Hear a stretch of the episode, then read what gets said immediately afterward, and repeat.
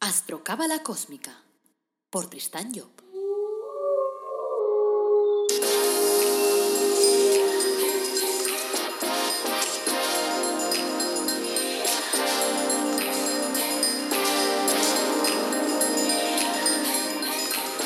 Astrocábala Cósmica, episodio siete. Te brindo una calurosa bienvenida a Astrocábala Cósmica, el programa en el que hablamos de astrología cabalística y de cábala de una forma amena, directa, comprensible, de andar por casa. Y sobre todo, tratamos que sea práctica, que se pueda aplicar día a día. En el podcast de hoy, viernes, brindaremos las claves para ver cómo funciona eso de una carta astral. Y vamos a interpretar la carta astral de Silvia Job, la psicóloga del amor, para ver si está siguiendo su objetivo de vida. Antes de abordar el tema de hoy, quiero recordar, como siempre, que en nuestra web, el Árbol Dorado Academy, ofrecemos cursos gratuitos y productos para el crecimiento personal, productos relacionados con la cábala, con la autoestima, con la prosperidad, con la felicidad, con los ángeles, con el árbol de la vida personalizado. Y te dejo enlaces eh, en el texto de este podcast. Empecemos, pues, y empecemos con un cuento de Cristian Urzúa Pérez. El cuento se titula Arreglar el mundo. Dice: un científico que vivía preocupado con los problemas del mundo estaba resuelto a encontrar la manera de aminorarlos. Cierto día, su hijo de seis años invadió su santuario, decidido a ayudarlo a trabajar. El científico, nervioso por la interrupción, le pidió al niño que se fuera a jugar a otra parte. Viendo que era imposible, el padre pensó en algo que pudiera entretenerlo. De repente se encontró con una revista en donde vio un mapa con el mundo, justo lo que precisaba. Con unas tijeras recortó el mapa en varios pedazos. Se los entregó al niño con un rollo de celo, diciéndole: como sé que te gustan los puzzles, te voy a dar el mundo roto para que lo repares. Cuando estés seguro que las piezas están bien colocadas, las pegas con la cinta. El padre calculó que el pequeño eh, estaría entretenido durante bastante tiempo. Pero no fue así. Pasadas unas horas, escuchó la voz del niño que lo llamaba: «Papá, papá, ya uní los trozos, conseguí terminarlo». Al principio el padre no le creyó. Pensó que sería imposible que a su edad hubiera conseguido componer un mapa que jamás había visto antes. Desconfiado, el científico levantó la mirada de sus anotaciones con la certeza de que vería un trabajo mal hecho. Para su sorpresa, el mapa estaba completo. Todos los pedazos habían sido colocados en su, en su debido lugar. ¿Cómo era posible? ¿Cómo había sido capaz? Hijito, tú no sabías cómo era el mundo, ¿cómo lo lograste? Papá, yo no sabía cómo era el mundo, pero cuando sacaste el mapa de la revista para recortarlo, yo vi que del otro lado había la figura del hombre. Así que le di la vuelta a los recortes y comencé a componer la figura del hombre, que esa sí sabía cómo era. Cuando conseguí arreglar el hombre, di la vuelta a la hoja y vi que había arreglado el mundo. Linda metáfora, ¿verdad? Primero, arreglar el hombre. Pues eso es exactamente lo que trata de conseguir la astrología cabalística. Darte las herramientas para que arregles tu vida primero. Y así contribuirás a arreglar el mundo. Bueno, vamos al tema de hoy.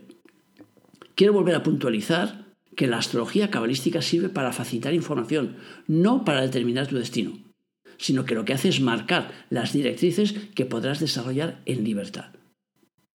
Así que se acabó eso de tenerle miedo. O sea, porque no jugamos a decir lo que va a pasar, sino a mostrar las herramientas de que dispones para enfrentarte a lo que tenga que pasar, a lo que tú, propoci- a lo que tú propicies que pase. A ver, voy a repetir lo que dije el viernes pasado. La carta astral es un mapa que te marca ciertas localizaciones, y si las conoces, tu trayecto será mucho más sencillo. Se trata de que semana a semana, a través de la información que te voy facilitando, pues vayas teniendo más cartas, vayas teniendo más base, vayas comprendiendo la utilidad que la astrología puede tener en tu vida. Si además le sumamos los programas de los lunes en los que desarrollamos casi un curso de astrología, pues tendrás muchísima información. Ya sabes que los viernes voy a centrarme sobre todo en el objetivo de vida, porque para mí es la parte más importante de la carta astral. Porque en mis más de treinta años de experiencia en este sector me he dado cuenta que seguir ese objetivo puede marcar la diferencia entre que las personas hagan las cosas bien, les salgan bien o que les salgan mal, que tengan la sensación de que les están poniendo palos en las ruedas. Por lo tanto, no me cansaré de repetir que estamos transitando por un mundo que funciona al revés. Y por eso necesitamos herramientas como la astrología cabalística para ponerlo al derecho. El otro día tuve una consulta con una mujer que me contaba que estaba harta de que todo el mundo le dijera que era una egoísta. Y se estaba esforzando, evidentemente, por no serlo. Pero sentía que todo lo iba al revés. Tres días después de haber tenido la consulta, me mandó un WhatsApp para darme las gracias porque por primera vez en años se sentía bien con ella misma, se sentía libre. ¿Qué le dije para generar esa transformación en tan poco tiempo? Pues muy fácil, para mí, claro. Lo único que hice fue decirle que su signo Escorpio es el del amor propio y que por lo tanto su objetivo de vida estaba, o una parte de él por lo menos, en ser egoísta. Es decir, en mirar primero para ella y después por los demás. Porque, como dijo aquel barbudo hace dos mil años, el amor bien entendido empieza por uno mismo. Al decirle esto, comprendió que eh, el por qué se, se comportaba como se comportaba. Y claro, vio que ese comportamiento era normal y que no se trataba de intentar ser otra persona para poder contentar a los demás, sino más bien de tratar de ser ella misma. Como siempre, te, te prevengo, de alguna forma, te prevengo, vamos, de la tentación de interpretar más mis palabras. O sea, yo no digo que ser egoísta sea bueno o malo. Para mí ser egoísta es una actitud normal para un Escorpio, pero probablemente no lo sea para un Virgo. ¿Qué pasará entonces cuando nos encontremos con un Escorpio ascendente Virgo o con un Virgo ascendente Escorpio? Te voy a dejar que caviles, que pienses sobre el tema. Y lo iremos tratando en diferentes episodios. Pero eh, vuelvo a repetirte, no se trata de decir aquí es que hay que ser egoísta. No, no hay que ser nada. Simplemente uno tiene que seguir sus propias inclinaciones naturales, las que se corresponden con su objetivo de vida. Pero claro, si uno está en un signo que lo que le dice es que aprenda a quererse a sí mismo, pues oye, para aprender a quererme a mí mismo, primero, cuando seamos cuatro personas, si yo fuera Escorpio, tengo que escoger la manzana más bonita. Primero yo, después los demás. Y claro, los demás dirán, chico, eres un egoísta. No, claro, soy un egoísta. Pero soy un egoísta en el sentido que tú crees porque te parece que la sociedad nos está indicando que hay que siempre entregarse a los demás. Primero los demás y después uno mismo. Todo eso es mentira, es falso. O sea, que todo eso son rollos que nos pegan, como el, el de decirnos que la vida es dura y que hay que esforzarse mucho para que las cosas salgan y que una cosa sale mejor cuando viene después de un gran esfuerzo. Todo mentira. No funciona así. Es el mundo al revés. Bueno, ahora vamos a abordar el tema de hoy. La carta astral de la psicóloga del amor, Silvia Job, que como habrás imaginado por el parecido de los apellidos, es mi hija, además de ser mi psicóloga favorita, claro. Silvia Job nació en Barcelona, con el sol a doce treinta y cinco de Piscis y el ascendente a cinco coma cuatro de Acuario. Entonces vamos a ver, en el proceso creativo que seguimos a través del zodíaco constituyente, el que nos marca la astrología cabalística, Piscis es el signo número seis, viene justo después de Escorpio y justo antes de Libra. Para llegar a Piscis ha tenido que pasar por el aspecto ético y espiritual de los signos de fuego y haber transitado por Cáncer y por Escorpio. En la astrología convencional, Piscis sería el último signo, pero desde el punto de vista eh, de la astrología cabalística y desde el punto de vista de la creación eso no tiene mucho sentido, porque sería como decir que es, todo se acaba en las emociones, y sabemos que no es así, afortunadamente, porque sabemos que los sentimientos son volubles y cambiantes. Por lo tanto, después de las emociones viene la inteligencia, el razonamiento y después el sentido común, o sea, el, el, el cristalizar las cosas. Por lo tanto, Piscis es el tercer signo de agua y se encargará de exteriorizar las emociones, lo cual se traduce en enamorarse sin parar. En ese sentido podemos decir que Silvia ha cumplido ampliamente su objetivo, sino que le pregunten a su madre cuántos novios ha tenido. De hecho, no hace falta que se lo preguntes, porque si quieres puedes leerlo tú mismo en su libro Mándalo a la Mierda, Mereces Algo Mejor, que es el libro que escribió Silvia, y te dejo el enlace, evidentemente, en las notas de este episodio por si, si te interesará comprarlo, vamos, pero entre tú y yo es una joya. Como he comentado, Piscis es el signo que nos impulsa a expresar lo que sentimos, a lanzar las emociones al ruedo de la vida, aunque no debemos interpretarlo en el sentido estricto de enamorarse de personas solamente, porque Piscis también se enamora de causas, de situaciones, y los veremos en primera línea cuando haya que salvar a alguien, cuando haya que cuidar a un enfermo o cuando haya que apoyar a un refugiado. Como he dicho, Silvia va por buen camino en ese sentido porque se ha enamorado de todo lo enamorable, lo cual para los padres no es demasiado cósmico, pero es lo que hay. A veces incluso hasta puede resultar un problema si no se entiende.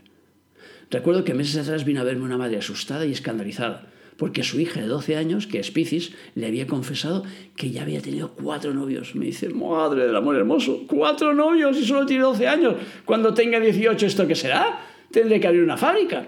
Buah, bueno, total, que tuve que hacerle ver cómo funcionaban las cosas y, y calmarlo un poquito. Para Piscis, el amor no suele ser un drama, porque si se resiste, encontrará rápidamente otro amor que absorba sus sentimientos. Esto hace que los nativos de ese signo sean capaces de desdramatizar las situaciones amorosas con bastante facilidad. Esa es una de las claves del trabajo de Silvia, el, del trabajo que, que desarrolla ella como psicóloga del amor, porque la gente tiene tendencia a quedarse atada a sus emociones y ella les ayuda a desdramatizarlos y a soltarlos para poder continuar. Piscis no representa solo el enamoramiento, sino que representa la exteriorización de las emociones. Abarca mucho más que el enamoramiento, como por ejemplo el saber colocar las emociones en la sociedad o el saber decir lo que sientes, por ejemplo. Saber expresar tus emociones, tus sentimientos y aprender a hacerlo de forma en que no hagas daño a los demás. Esto es todo un aprendizaje y muy importante en la vida, porque estamos en una sociedad que se mueve básicamente a través de emociones. Así que saber manejarlas es algo importante. Quizás por eso Silvia se haya dedicado a ser psicóloga de amor, porque es una forma de ayudar a la gente a poder mostrar sus sentimientos. Por otro lado, Piscis representa la etapa final de las emociones y de los deseos. Así que sus nativos, a la que van madurando, suelen dejar atrás los intereses personales para entregarse a una obra, digamos que más social o humanitaria. En ese sentido, Silvia también está cumpliendo con su objetivo, ya que participa en la confección de cursos gratuitos. Eh, y tenéis los, los enlaces aquí en, eh, en, este, en este programa, en la parte escrita de abajo. La siguiente etapa, después de Piscis, es la de Libra, que es el primer signo de aire. Así que los Piscis van acercándose a esa etapa a medida que van avanzando en su evolución. De la unión del deseo con el pensamiento nace la inspiración, lo que llamamos el presentimiento o la visión del porvenir. Podemos decir que el abuelo de Silvia, por ejemplo, Cavalep, era un visionario y tenía cinco planetas en, en Piscis, entre ellos el Sol. Otro visionario que conoceréis muy bien era Einstein, que era otro también que nació con, con su Sol en el signo de Piscis. Bueno, veamos, hemos dicho que Silvia tenía su Sol en el grado doce treinta y cinco, ¿verdad? El signo de Piscis, y este grado se corresponde con el segundo decanato de Piscis. En el episodio cuatro ya expliqué que los signos se dividen en decanatos. Si hacemos un pequeño repaso rápido, diremos que un decanato son diez grados. Los signos tienen diez decanatos, puesto que tienen treinta grados cada uno, y cada decanato se corresponde con un signo de su elemento. También dijimos que tenemos decanatos de pasado, de presente y de futuro. El signo de Piscis es el tercero de su elemento y por lo tanto le corresponderá el tercer decanato. Silvia tiene su Sol a doce grados, espacio que pertenece al segundo decanato, el de Escorpio, que es un decanato de pasado. Diremos entonces que Silvia tiene como asignatura pendiente trabajar la autoestima, el amor propio, el aprender a quererse. Pero su signo la empuja a aprender a querer a los demás. Significa que tendrá que ir viviendo microciclos en los cuales se quiera y quiera. Nada extraño pues que haya un, escrito un libro en el que el foco principal precisamente esté en el tema de la autoestima y en ayudar a las mujeres, ya que el libro está dirigido prioritariamente a ellas, aunque no exclusivamente a ellas. Es decir, como decía, el libro está orientado a ayudar a las mujeres a recuperar su autoestima, que a menudo se ve afectada con las relaciones fallidas. La presencia de Venus en el mismo grado que el nodo norte y en un grado de Marte hará que la forma en que transmite su, su mensaje sea fuerte, sea marcial, directa, sin tapujos. Y los que la siguen en su cuenta de Instagram o en su página web ya se habrán percatado de, de que no tiene pelos en la lengua. O sea, que habla siempre de forma directa, concreta. Y además con cierta gracia, que es la gracia que le da ese Venus. El decanato de Escorpio está en el pasado en relación con Piscis, y esto hará que Silvia tenga que vivir capítulos de su vida en los que tiene que volver atrás y que tenga que retomar el pasado. Y esto lo hace, en cierto modo, una especialista en liquidar los temas relacionados con el pasado, porque ella se verá obligada a hacerlo en su propia vida, y así es como podrá ayudar también a los demás. Podrá ayudarlos a hacer esa liquidación, que es uno de los temas principales de su libro Mándalo a la Mierda, Mereces Algo Mejor. La gente de signos de agua son gentes de vocación, que ponen en corazón en lo que hacen y que actúan movidos por los sentimientos, por los sentimientos que les produce cada una de las acciones que viven en la vida.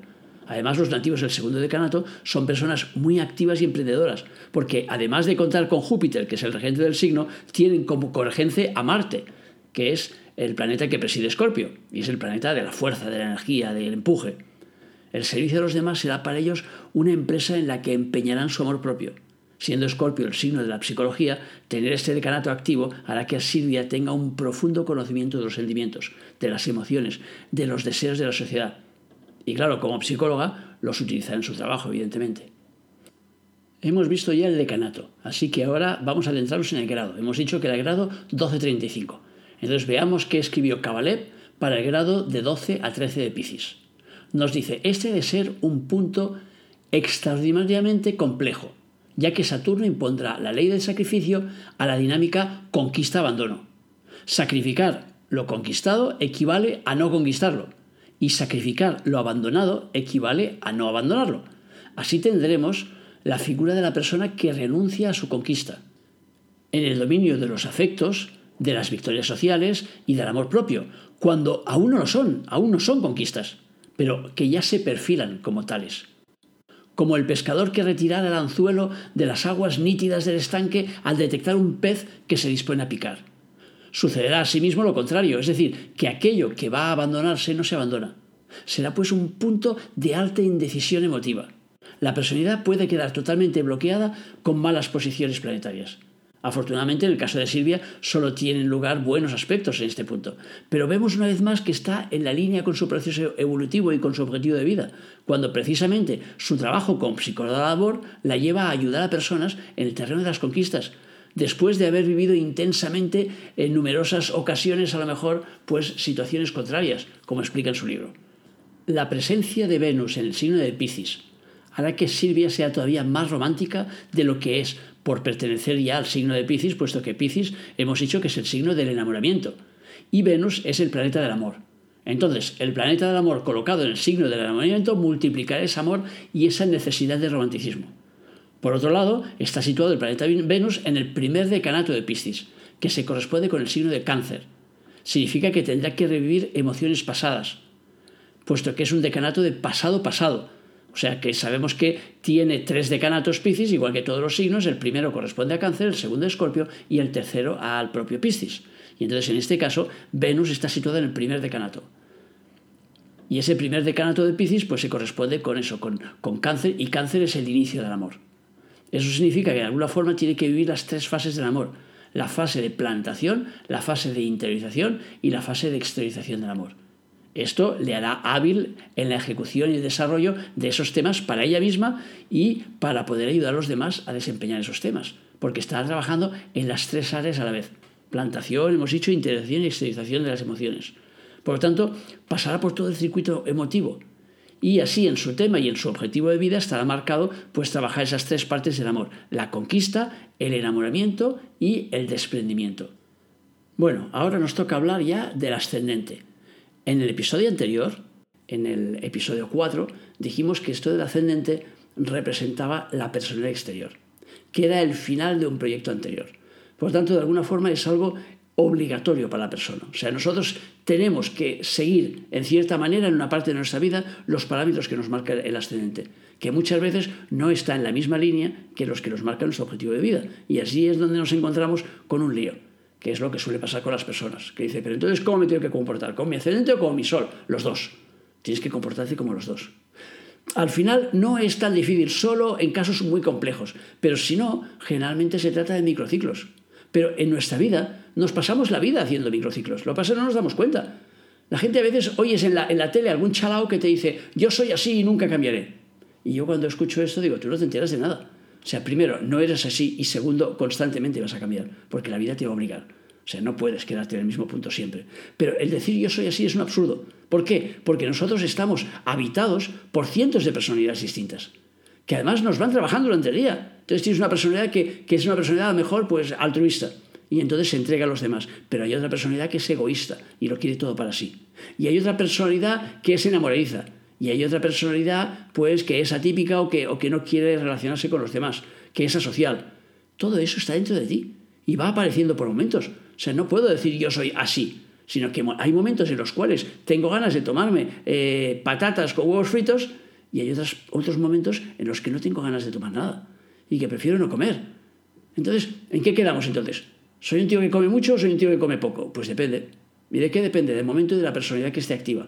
Claro que a medida que vas evolucionando, consigues que entonces haya una personalidad que sobrepase a las demás y que las demás de alguna forma le sigan. Que es lo que nos explicaban ahí en los evangelios cuando nos decían que los pastorcillos esos se fueron allí a Belén a adorar al niño que iban a hacer. O sea, que los pastorcillos representan esas tendencias, eh, digamos, más humildes en nosotros, que apoyan la tendencia principal. Cuando conseguimos esto en nuestra vida, entonces es cuando tenemos un equilibrio. Es cuando entonces caminamos ya más hacia una dirección concreta. Pero si no, muchas veces estamos pisando el acelerador y el freno al mismo tiempo. Y esto le sucede a todo el mundo, a todo hijo de vecino. O sea, yo no, no, no conozco a nadie todavía que esté tan evolucionado como para decir yo las veinticuatro horas sigo la misma línea. No es verdad. No es verdad. Tenemos despistes. Tenemos ataques emotivos. Tenemos cosas que cuando nos damos cuenta y tomamos conciencia decimos, pero ¿cómo he dejado que mis emociones cabalguen de esta manera y pasen por encima de mí? Porque esa sí es la vida. Entonces, volvamos al tema. Ella tiene el ascendente, hemos dicho, en el signo de Acuario. El signo de Acuario es el de la interiorización del pensamiento. El que busca en el interior el funcionamiento de las cosas. Son los especialistas en montar legos, por ejemplo. O sea que los acuarios, generalmente los niños acuarios, nos encontramos que les gusta mucho aquello de desmontar cosas, lo cual vuelve loco a los padres, salvo que sean legos. Porque claro, les compran a lo mejor un coche y aquel desmonta todo el coche, pero a veces el coche no se puede volver a montar. Y entonces el padre se enfada porque le ha comprado ahí un coche con la ilusión de incluso de poder jugar él con el coche y se encuentra que ya no hay coche porque el otro lo ha desmontado para ver qué había dentro. Claro, cuando comprendemos cómo funciona la película ya no nos enfadamos con el niño, ya entendemos que es así, así tiene que ser, y en lugar de comprarle cosas que no se puedan desmontar, le compraremos cosas que sí se pueden desmontar. Silvia desde pequeña ha tenido siempre un gran mundo interior. Incluso había, recuerdo una, una maestra suya que decía que cuando ella se ponía el dedo en la boca, cuando estaba en, en, en parvulario, se ponía el dedo en la boca y se, se desconecta del mundo. O sea, le puedes hablar y entonces te contesta. Es como si estuviera en otro mundo totalmente distinto. Y yo he conocido diferentes ya personas con el signo de Acuario que me dicen, es que me pasa esto. Me acuerdo que había un chico que me decía, es que yo entro en la ducha dice, y al cabo de, de dos minutos yo ya no soy consciente de estar en la ducha. El agua está saliendo, me va cayendo encima, pero yo estoy en otro mundo. Me acabo de dar una vuelta por una isla de, de Brasil y estoy por ahí eh, bañándome en una isla de Brasil hasta que, no sé, cinco minutos, diez minutos, quince, veinte después me doy cuenta de que estoy en la ducha y que me tengo que enjabonar porque tengo que acabar la ducha. O porque me llaman ahí desde, desde el otro lado quejándose, oye, que a ver si sales del cuarto de baño. Y claro, el chico me lo contaba así riéndose y tal, pero era una realidad. O sea, realmente tenía esa desconexión que le hacía irse a un mundo interior en el cual no había nadie más que él y todo lo demás desaparecía. Por lo tanto, ella de, de pequeña ya tenía ese mundo interior y ya andaba buscando respuestas. Yo recuerdo que cuando tenía dos años ya conocía el signo y el ascendente de toda la familia. Y cuando digo de toda la familia no me refiero solo a ella, a sus padres y sus hermanos, no, a todos, a mis hermanos, a todo Dios. O sea, que ella me iba preguntando, preguntando, yo le iba diciendo y después me decía, papá, mira, eh, Soleika es cáncer ascendente Escorpio, mira, Milena es eh, Géminis ascendente cáncer. Y me los iba cantando todos. Podemos decir que Acuario es el templo de la inteligencia. Ese mítico templo del rey Salomón que nunca llegó a terminarse. Podríamos decir que es la obra inacabada que todos debemos edificar en nuestra naturaleza interna. El acuariano es el que busca las medidas para poder edificar su templo. Así que podríamos decir que Acuario anda siempre en busca de respuestas. De la observación interna de las cosas nace la ciencia. Por eso eh, se dice que eh, Acuario es el signo de los descubridores, por ejemplo. Comprender las cosas por dentro nos ayudará a poder elaborarlas en el exterior. Por ejemplo, el análisis del funcionamiento del ojo ha hecho posible que inventemos la máquina de fotografiar. El análisis del comportamiento humano nos ayudará a mejorar el mundo de las relaciones externas. Acuario es además el signo de la fraternidad universal y representa la casa once, que es la de la amistad. Así que para Silvia serán muy importantes los amigos y tejerá su vida con una red de relaciones siempre muy amplia. En Acuario, la razón le gana la partida a las pasiones y la persona debe actuar con los criterios, eh, no con los criterios puramente emocionales, sino más bien con criterios mentales, que es lo que sucederá en la edad de Acuario, hacia la, la que estamos yendo ahora. Pero para Silvia esta posición generará un contrasentido, porque al tener su sol en Piscis, que es un signo totalmente emocional, y el ascendente en uno que es mental, se encontrará a menudo en una encrucijada. Su personalidad interna le empujará a seguir criterios emocionales dirigidas por su sol, a seguir lo que le dicta su corazón, mientras que, mientras que la, la personalidad externa, la representada por el ascendente, le empujará a ser más racional. Y ya tenemos la fiesta montada. ¿Cómo se lidia con esa contradicción? Pues dando salida a las dos tendencias a la vez. Si puede ser además de forma controlada y en momentos distintos. Silvia tendrá que aprender a elegir cuándo quiere dejarse llevar por el romanticismo o cuándo quiere ser más racional. Su ascendente está en el primer decanato de Acuario, en el que se realizan además los trabajos, además de los trabajos propios de, de Acuario, se realizan también los trabajos de recapitulación correspondientes a Libra, porque es un decanato de pasado. Esto sucede así porque en un momento determinado en una vida anterior, pues no se hicieron bien esos trabajos. En Libra, la persona va a la conquista del complemento, a la conquista del otro, para multiplicar sus fuerzas. Y por eso es el signo de la pareja, el signo de los grupos. Así que Silvia tiene como asignatura obligatoria a trabajar el tema de la pareja, el de formar grupos, no solo en el sentido de complementarse, sino también de tener en cuenta el interés del otro por encima del suyo propio. Y en más de una ocasión va a tener que poner sus intereses por detrás de los de la, la persona que tiene enfrente. Puede ser de su pareja o de otras personas de la sociedad. Volvemos aquí a ver que su trabajo está en línea con su objetivo de vida y con el objetivo de su ascendente, puesto que en su libro eh, está realizando un trabajo como psicóloga de amor y está orientado precisamente hacia la pareja. Y además lleva tiempo dándole vueltas también a la idea esa de formar una comunidad. Veamos ahora lo que decía Cavalep sobre el grado de cinco a seis de Acuario, que es donde tiene Silvia su ascendente. El trabajo de este grado, dice, consiste en tomar conciencia de la unidad cósmica, de cómo las distintas partes del universo solar son solidarias, y de cómo cada engranaje es necesario en el proceso de la fase de elaboración siguiente. Para que ese trabajo pueda llevarse a cabo, es preciso que la persona haya realizado su propia unidad, ya que siempre a partir de las realidades internas que se comprenden las realidades exteriores. En este punto, la persona no ha realizado aún ese trabajo correspondiente a Libra, y por consiguiente, la conciencia trabajará en las dos fases, la búsqueda del complemento que una esas dos partes del ser y la contemplación de la unidad cósmica.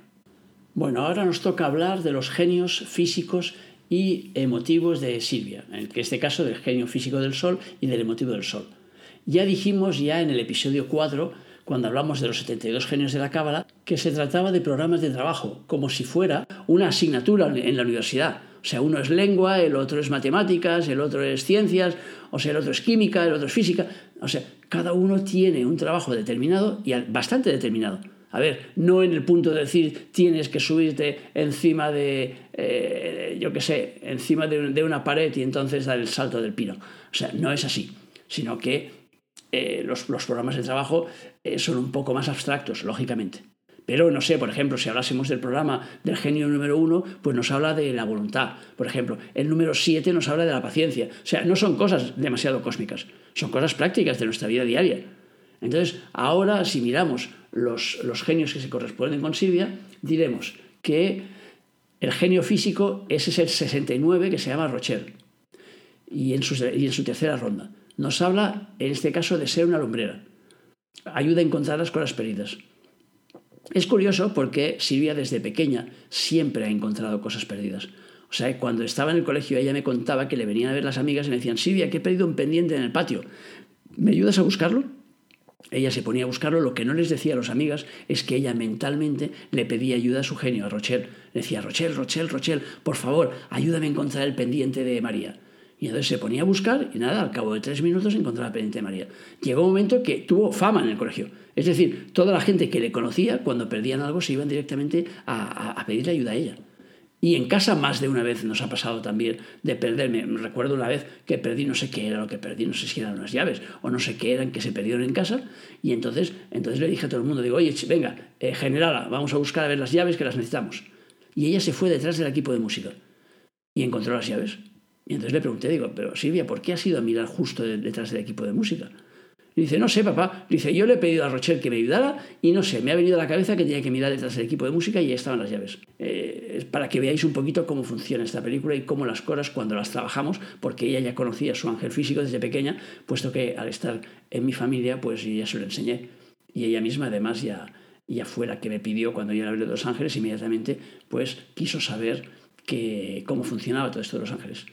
Además, aprovecho para deciros aquí que escribí un libro también que está puesto ahí en la, en la página web, un libro precisamente sobre la relación de un niño con, con, con un ángel. Y ese libro vino a raíz de que mis hijos, cuando eran pequeños, siempre me pedían, cuando llegaba yo por la noche de trabajar, decía, papá, cuéntanos un cuento que sea muy largo y que te inventes. Y entonces, en un momento determinado, empecé a inventarme unos cuentos de un niño, eh, de la relación de un niño con un ángel, un niño que quería ser contestador. Y sus padres le decían, pues eso de ser contestador no existía. Pero a él le da igual, él quería ser contestador. Y para ser contestador, pues necesitó la ayuda de un ángel, y ahí está el desarrollo. Tenéis ahí en la web, si queréis, son, son eh, eh, nueve cuentos, y los tenéis ahí en la, en la página web, o sea que os dejaré el enlace abajo, por si acaso, si tenéis niños, e incluso si, sin tener niños. A los niños les suele gustar bastante, pero a los mayores también. O sea que, bueno, lo miráis si queréis y me contáis a ver si os ha gustado. Bueno, volviendo a Rocher, estamos diciendo que es un especialista en encontrar las cosas perdidas. Pero cuidado, que no se refiere solo, o no se puede aplicar solo a las cosas. Porque ahora Silvia, por ejemplo, está ayudando a gente a encontrar su autoestima perdida. Así que podemos decir que está usando de forma correcta la energía de, de su genio físico. Bueno, ahora toca hablar de su genio emotivo, que es el cincuenta y cinco y se llama Mebahía. Y rige en la quinta ronda, que entre otras cosas nos dice en una parte de su programa que se dedica a ayudar a los que quieren regenerarse. En su exhorto, el ángel nos dice que ella tiene que indicar el camino a los que siguen sus huellas y debe hacerlo a través de lo cotidiano, de lo nimio, de los detalles. Mebahía es también el portador de consuelo. Y Cavalep nos dice que si el rostro de Mebahía aparece en un horóscopo, diremos que nos encontramos ante una persona que pondrá su intelecto al servicio de la verdad, que expresará el bien, buscando la manera de instituirlo en el mundo de abajo. Mebahía transmite contenidos éticos, y debemos entender por ética, en este caso, la perfecta armonización de la conducta, de manera que los nuevos propósitos se vayan, eh, que se vayan emitiendo no vulneren la armonía de los anteriores, sino que al contrario, que la nota musical aportada por los nuevos enriquezca de alguna forma la sintonía expresada por los viejos propósitos, y que no constituyan lo que podríamos llamar una nota falsa, que podría destruir de alguna forma el comportamiento coherente. Significa que Silvia estará obligada, entre comillas, pongo lo de obligada, a seguir unos preceptos éticos. Y entendamos bien eso de obligada, porque estamos hablando del objetivo de vida. Y el objetivo de vida es algo que ella misma se impuso antes de nacer. Así que es lógico que tenga que seguirlo. Por lo tanto, por eso decimos obligada, pero obligada por ella misma. O sea, no hay ningún ente externo megacósmico que la obligue a que sea de una forma determinada. Nos dice también Mebahía que sirve para dar consuelo, ya lo hemos dicho antes. Es el consuelo que nace de la comprensión de las reglas del universo. Cuando se sabe por qué ocurren las cosas, el consuelo actúa sobre las raíces, sobre lo que ha producido de alguna forma que la cosa no esté bien, que la cosa esté torcida. Y por lo tanto, lo vuelve a colocar en su lugar, lo arregla, lo soluciona. El consuelo es la preparación previa para la presentación del germen de la salud y del triunfo en la vida de una persona. Eso es lo que nos dice Cavalep.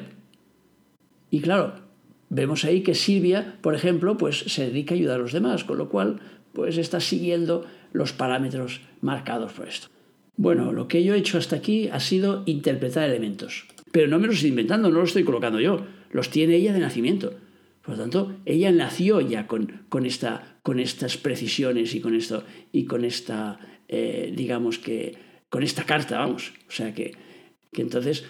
Vemos que las cosas después, el que siga un camino determinado, cuando vas por el camino adecuado, las cosas te salen bien. Y la verdad es que a ella en su vida las cosas le han salido bien. O sea que ha tenido sus altos y bajos y ha tenido sus historias. Pero como va por el camino correcto, pues las cosas le van saliendo bien. Esa es la clave de la astrología. La astrología cabalística nos enseña cuál es el camino que debemos seguir para estar en línea con nosotros mismos, en línea con nuestro universo interior. Y eso es la base de todo. Para mí es lo más importante. O sea, porque cuando estamos en línea con nuestro ego superior, es decir, con nuestro jefe interno, entonces todo empieza a salir bien. Eso no quiere decir que haya cosas que nos puedan hacer daño, cosas que no funcionen en nuestra vida, cosas que, que tengamos que vivir, porque como hemos dicho también en los distintos episodios hasta ahora, eh, nosotros no partimos de ahora mismo, sino que nosotros vivimos en sesión continua. Y esa sesión continua significa que hemos generado un montón de cosas en nuestra vida. Como hemos generado cosas, pues lógico que después nos toque vivir las cosas que hemos generado. Pero eh, si lo hacemos en la línea correcta, llega un momento que las cosas, entre comillas, malas, es decir, las que no nos gustan, las que nos hacen daño, se acaban. Porque estamos todo el rato plantando buenas. De eso se trata. Si estamos yendo por el camino adecuado, entonces las cosas al final acaban saliendo bien. A lo mejor al principio nos encontramos con alguna, algún palo en las ruedas, pero después empezamos a vivir las cosas ya en la línea correcta. De eso se trata, y esa es la idea, eh, dando este tipo de podcast, pues de transmitir esa información para que resulte más fácil pues, el poder encontrar nuestro camino. Bueno, hasta aquí el programa de hoy viernes. Como siempre, gracias por escucharme, por seguirme, por valorarme en las redes sociales y por apuntarte a nuestros cursos y por dar tu feedback. En las notas de este podcast pues incluyo, el, como siempre, el mail para que si tienes preguntas o quieres compartir dudas, pues puedas hacerlo. Te recuerdo al mismo tiempo que el próximo lunes tenemos el programa Astrología Cabalística y el título de ese programa es Los signos de fuego. Y evidentemente siempre aplicados a la vida, a la vida real, o sea, que a la vida de todos los días. Es decir, siempre de una forma práctica. Quiero darte las gracias por tus valoraciones cinco estrellas en iTunes y por tus me gustas y comentarios en el Facebook, en el Instagram. Y claro, si te gusta este podcast, pues por favor compártelo. Compártelo en las redes sociales para que llegue al máximo de gente posible y así podamos ayudar al máximo de gente posible. Solo me queda, como siempre, desearte que tengas un día feliz. Y recordarte nuestro lema, apasionate, vive, cambia.